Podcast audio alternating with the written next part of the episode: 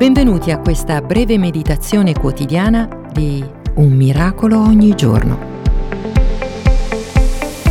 Come dovremmo affrontare le tempeste? La vita di un credente è un viaggio, un pellegrinaggio su questa terra.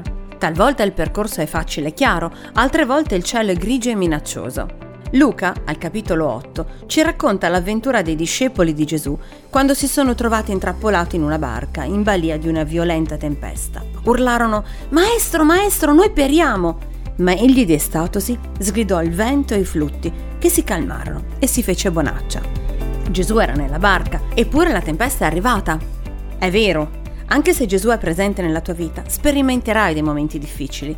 Come si chiama la tua tempesta? La paura di un divorzio? La malattia, la depressione, la disoccupazione, la paura del fallimento. Io non conosco il nome della situazione che stai vivendo, ma posso dirti a cosa serve, a glorificare il nome di Dio. Sappi che qualsiasi cosa stia succedendo in questo momento nella tua vita non ha altro obiettivo se non quello di innalzare il nome del Signore. Se la tua tempesta si chiama malattia, il tuo Dio è colui che ridà la salute. Esodo 15, 26. Se il suo nome è mancanza o bisogno, il tuo Dio è colui che provvede. Genesi 22:14. Se si chiama falsa accusa, il tuo Dio è colui che applica la giustizia. Luca 18, 7, 8. E potrai continuare per ogni situazione immaginabile, perché Lui è la risposta a tutti i tuoi bisogni e la tua protezione massima in ogni momento.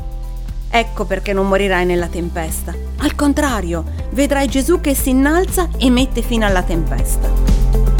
Grazie di esistere, Eric Selleria.